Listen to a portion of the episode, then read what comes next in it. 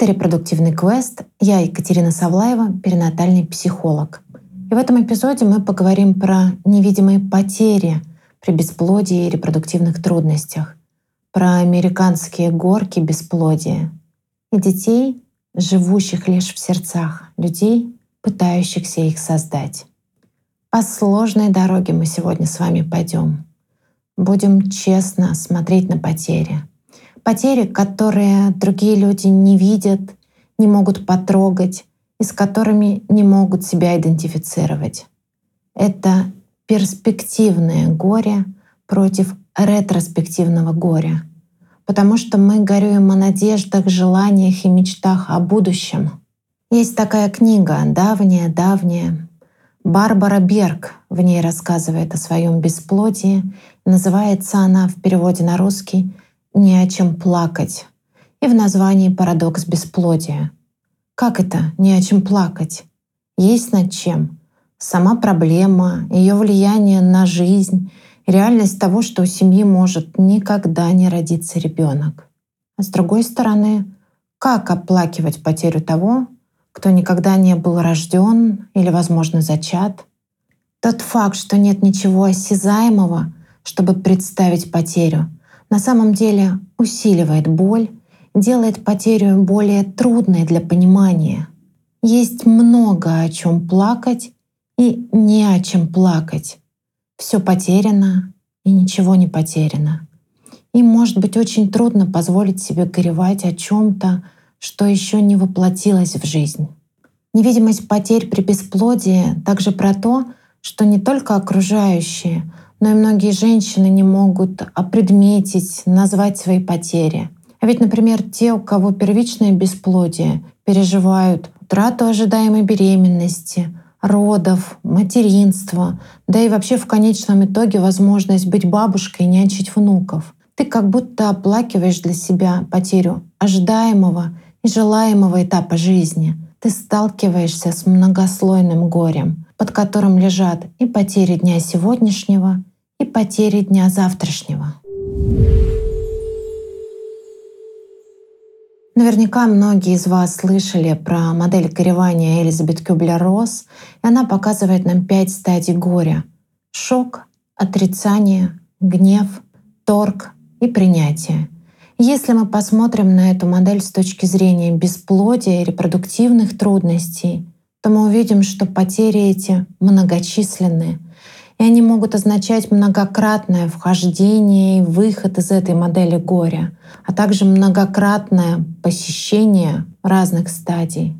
Вот поэтому процесс попытки зачатия ребенка часто называют американскими горками — пары очень мало времени, чтобы оплакать предыдущую неудачную попытку забеременеть, прежде чем их надежды снова возродятся при следующем шансе.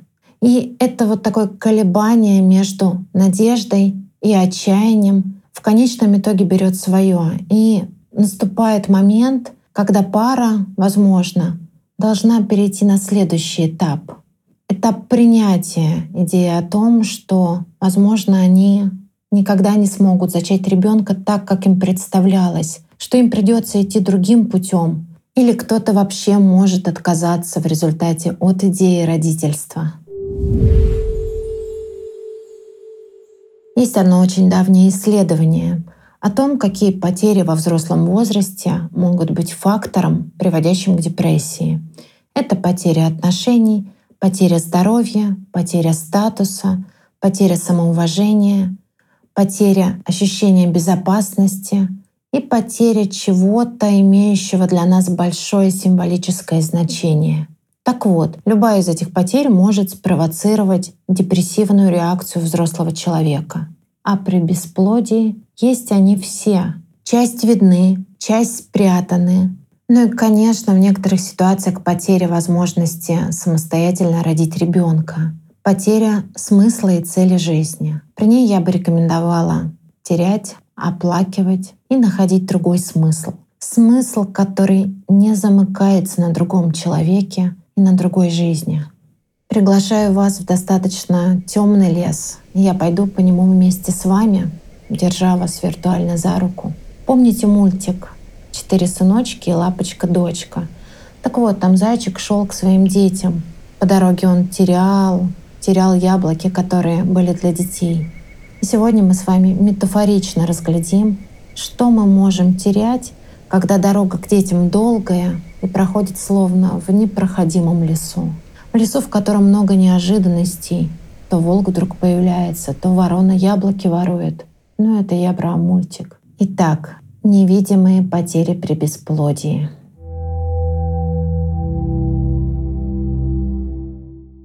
Потеря чего-либо или кого-либо, имеющего большую символическую ценность.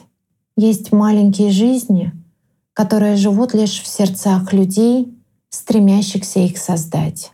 Одна из главных потерь при бесплодии — потеря воображаемой или ожидаемой семьи. Например, неспособность забеременеть означает, что женщина также исключена на время или навсегда из важных этапов беременности. Например, первое посещение УЗИ, первая новость о сердцебиении малыша, какие-то мысли о забавных, интересных способах сообщить новости семье и друзьям, ощущение первых толчков, посещение курсов для беременных.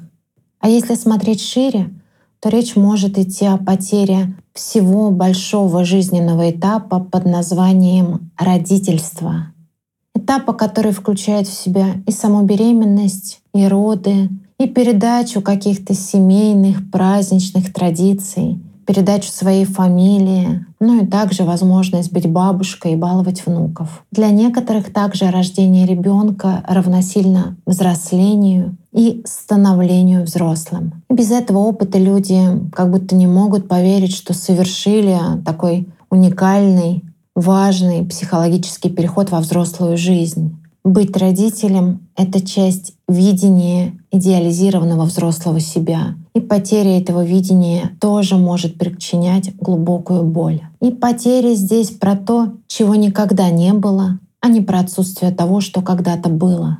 Боль потери может напоминать о себе при виде малышей, играющих на площадке, или в кругу друзей, которые жалуются, что вот опять ребенок разрисовал стены. Или в детском магазине, когда покупаешь игрушку не своему ребенку, а в подарок племяннику. И как я уже говорила, окружающим при невидимой потере трудно по-настоящему сопереживать, потому что потери кого-то, кого они знали, нет. даже паре порой трудно осознать эту потерю и весь ее масштаб. Осознать и оплакать. И это не равно сдаться. Иногда это возможность идти дальше по другой дороге.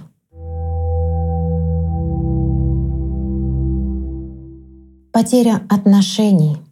Вроде сначала идешь по дороге с друзьями, а потом их становится все меньше и меньше, потому что в какой-то момент ты можешь ощущать себя непонятой.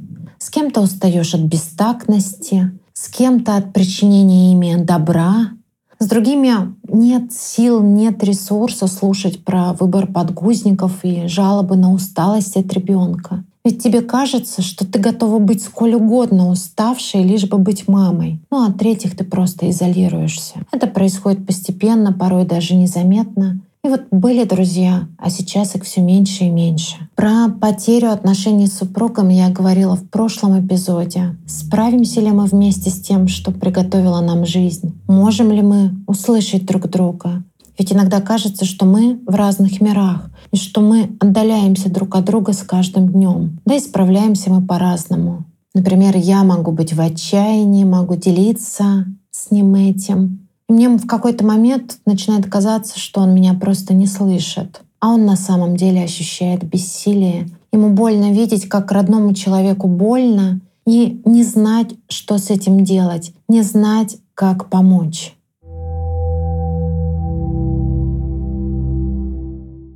Потеря здоровья. Представьте себе эхо. Ты кричишь в горном ущелье, а скалы отвечают твоим же голосом. Также и диагноз бесплодия эхом откликается на том, как мы себя чувствуем физически. Притом даже не сам диагноз, не само заболевание, а лечение и то, каким смыслом мы нагружаем вот этот диагноз. У нас могут возникать претензии к своему телу. Нам может казаться, что наше тело неполноценно, что оно предатель, что оно не работает так, как надо. Могут возникнуть мысли, что тело ненормально, дефективно, несостоятельно. Репродуктивные нарушения воспринимаются не отдельно, а то, что все тело, вся я поврежденная. Я вся словно становлюсь бесплодием. Я вся становлюсь заболеванием. Даже менструации могут восприниматься как более болезненные, потому что боль от них и душевная. Ну, тут мне хочется добавить, что вы на самом деле намного больше, чем ваш диагноз. А ведь мы жили раньше с каким-то представлением о крепком здоровье, о своем выносливом теле, мы могли заботиться о здоровье, считать себя абсолютно здоровой. И вот диагноз бесплодия совсем не вписывается в наше представление. Но он есть. Или нет диагноза, но есть репродуктивные трудности. К тому же не в результате бесплодия, а в результате его лечения мы подвергаемся огромному стрессу. А стресс может давать нам неприятные последствия в виде, например, головных болей или общей напряженности в теле. Ну и отдельная тема — это влияние стресса на фертильность. Здравствуй, замкнутый круг. Также мы можем сталкиваться с побочными эффектами лечения или использования вспомогательных репродуктивных технологий, когда тебя тошнит, когда у тебя нет сил, но не по тому поводу, который хотелось бы. Про операции, наркоз мы уже говорили в прошлом эпизоде. И после них тоже нужно восстанавливаться. Ведь можно попасть вот в эти операции, ощущая себя относительно здоровой, а выйти оттуда очень ослабленной. Крепкое здоровье, позитивный образ тела, доверие к нему — это аспекты, которые влияют на нашу самооценку. А когда мы это теряем, мы уже другие. И это тоже потеря, невидимая глазу других, да и часто нашему. Потеря статуса в глазах окружающих. Существует такая потеря идентичности в обществе, когда в пара не вписывается в родительскую группу, а входит в группу бездетного меньшинства. Общество уделяет большое внимание родительству. Начиная от библейского «плодитесь и размножайтесь и наполняйте землю» до нашего времени. А сколько у вас детей? А, понятно. Все кругом напоминает, что у вас нет детей, а словно должны бы быть. Важно, как мы в целом относимся к давлению общества, а оно давит. Знаете ли вы аналоги на бездетность? Который был, возможно, еще до вашего рождения. Те, кто были тогда в браке и без детей, платили специальный налог за то, что у них нет детей. Вдумайтесь. И этот налог с них прекращали взимать в связи с рождением или усыновлением ребенка. И далее, внимание, продолжали взимать в случае гибели единственного ребенка. В конце 80-х годов льготы по этому налогу получили молодожены в течение одного года с момента регистрации брака. То есть в течение этого года можно было быть бездетными. В наше время мы тоже платим налог на бездетность, только не деньгами. Хотя, вы знаете, тут бы подошло еврейское «Спасибо Господи, что взял деньгами», чем вот это постоянное оправдывание «А почему так?». С рождения девочки слышат о своем предназначении — стать мамой. Редко кто спрашивает, а ты хочешь детей? Обычно спрашивают, а сколько детей ты хочешь? Дети — это как нечто незыблемое, что мы должны привнести в этот мир. А те, у кого нет детей, часто вынуждены как бы оправдываться, а почему так? Помните, в первом эпизоде я говорила про клуб, в котором никто не хочет оказаться. Возвращаемся к потере статуса на тебя давят, ты уменьшаешься в размерах. И может казаться, что твоя ценность для общества и мира, она меньше, чем у других, или ее вообще нет. Ведь другие приводят в этот мир новых людей, а ты нет. Женщина может чувствовать себя недостаточно женщиной. Идентичность ее может страдать. Мужчина в этой ситуации может чувствовать себя недостаточно мужественным. А в результате Ты как будто не только в клубе, в котором никто не хочет оказаться, а ты вообще изгнан из какого-то другого большого клуба, в котором все. Спойлер. На самом деле окружающие так чаще всего не думают. Им по большому счету без разницы, у кого сколько детей. А даже если и думают, то вопрос скорее к ним. Как их касается отсутствия у других людей детей. Причем неважно, это осознанный выбор или это невозможность. Это только ваше личное дело. Но это я уже из рациональной части это говорю. А внутри все равно может казаться, что утрачен какой-то важный статус или утеряно какое-то важное предназначение. Потеря самоуважения. Бесплодие — это больше, чем медицинская проблема. Иногда это атака на самоуважение. Что такое самоуважение? Это ваше субъективное ощущение общей личной значимости или ценности. Это про ваш уровень уверенности в своих способностях и качествах. И иногда неспособность выполнить такую важную личную жизненную задачу, как продолжение рода, может влиять на самоуважение. Почему я не могу сделать что-то столь естественное, как зачатие ребенка? Мое чувство собственного достоинства пошатнулось. Я чувствовала себя ущербной и неудачницей.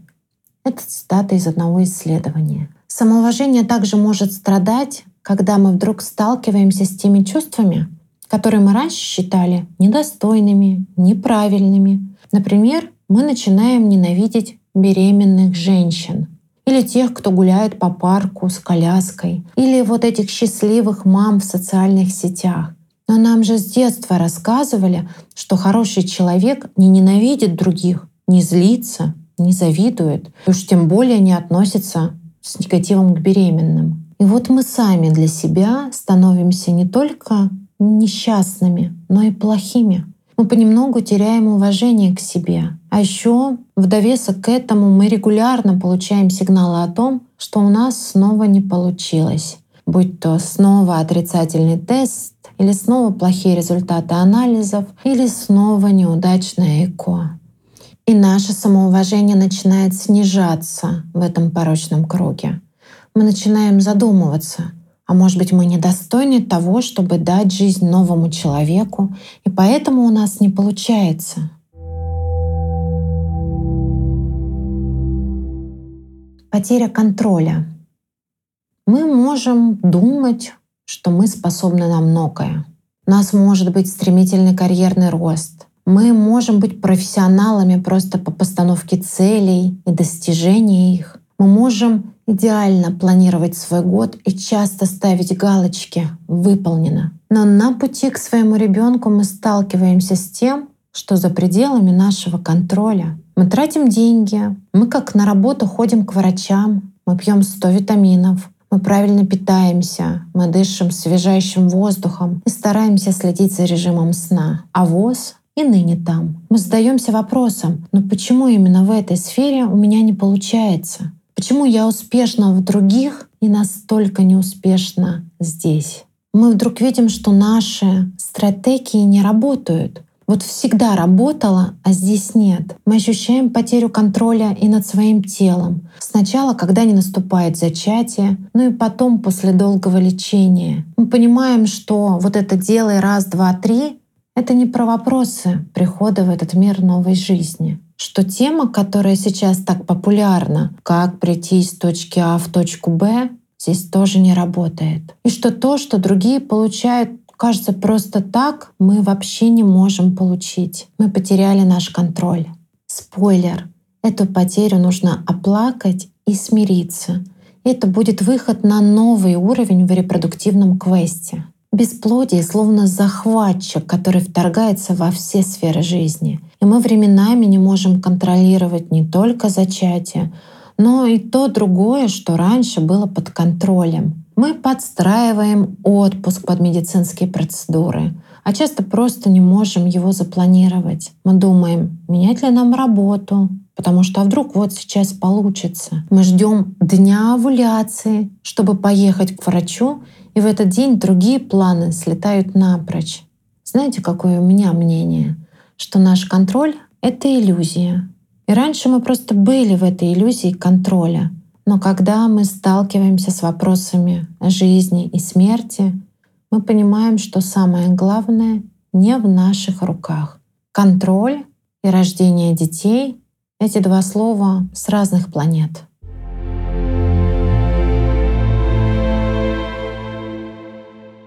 Ну что ж, мы с вами сходили в этот лес потерь. В мультике, про который я говорила в начале, «Четыре сыночка и лапочка-дочка», зайчик потерял все яблоки. Но в итоге его зайчата не остались голодными. Они получили много даров от других. Ну и зайчик все же добрался до детей, обессиленный, уставший, напуганный, но дошел. При бесплодии мы тоже идем, дорогу осилит идущий. Многое теряем по пути. Знаете, когда кто-то скорбит о потере своей идентичности, например, он не сообщает об этом в своем посте в соцсетях. Когда кто-то теряет ощущение безопасности, ощущение контроля, не бывает похорон. Когда кто-то теряет мечту, то, к чему ты так долго идешь, эти потери не признаются ни в какой форме. Это невидимые потери, бесправное горе, то горе, которое не принято обществом, то горе, которое оставляет горюющего без поддержки. В то же время общество с готовностью осознает необходимость оплакивать физические потери. Когда человек уходит из жизни, обычно об этом сообщают, собираются. Независимо от религиозных, духовных убеждений, утрата так или иначе осознается. Есть ритуалы, которые помогают горюющим. А для бесплодной пары ритуалов не существует. Их чаще всего не считают несчастными или горюющими, поэтому они страдают в одиночку. И это определенный феномен. Столько одновременных потерь и отсутствие поддержки приводит к сильному стрессу. Так же, как и потеря, стресс истощает нашу психическую энергию, наш ресурс, который обычно используется для того, чтобы получать удовольствие от жизни, для того, чтобы решать какие-то масштабные важные задачи. Тот самый ресурс, та самая энергия, которая нужна нам и для пути к материнству. Даем ли мы имя и голос своей боли? Проживаем ли мы свои потери? Исцеляемся ли мы благодаря проживанию чувств и разделению их с другими? Отчувствуем ли мы сами свои чувства? и при этом не затоплены ли мы ими. Берегите себя, будьте внимательны и бережны к себе. Проживайте, дышите, идите. И завершу я этот эпизод цитатой участницы одного из исследований. Но сначала напомню вам, что мне важно ваше мнение про этот эпизод и те темы, которые в нем поднимались. И буду благодарна вам за отклик. Его можно оставить в моем телеграм-канале, ссылка в описании к эпизоду. И если вы хотите поддержать этот подкаст, пожалуйста, подписывайтесь и ставьте звездочки, отзывы. Итак, цитата. «Мое бесплодие — это удар по моей самооценке, нарушение моей личной жизни, посягательство на мою сексуальность, последний экзамен на мою способность справляться, оскорбление моего чувства справедливости, болезненное напоминание о том, что ничто нельзя принимать как должное — Мое бесплодие — это перерыв в непрерывности жизни. Это прежде всего рана для моего тела, моей психики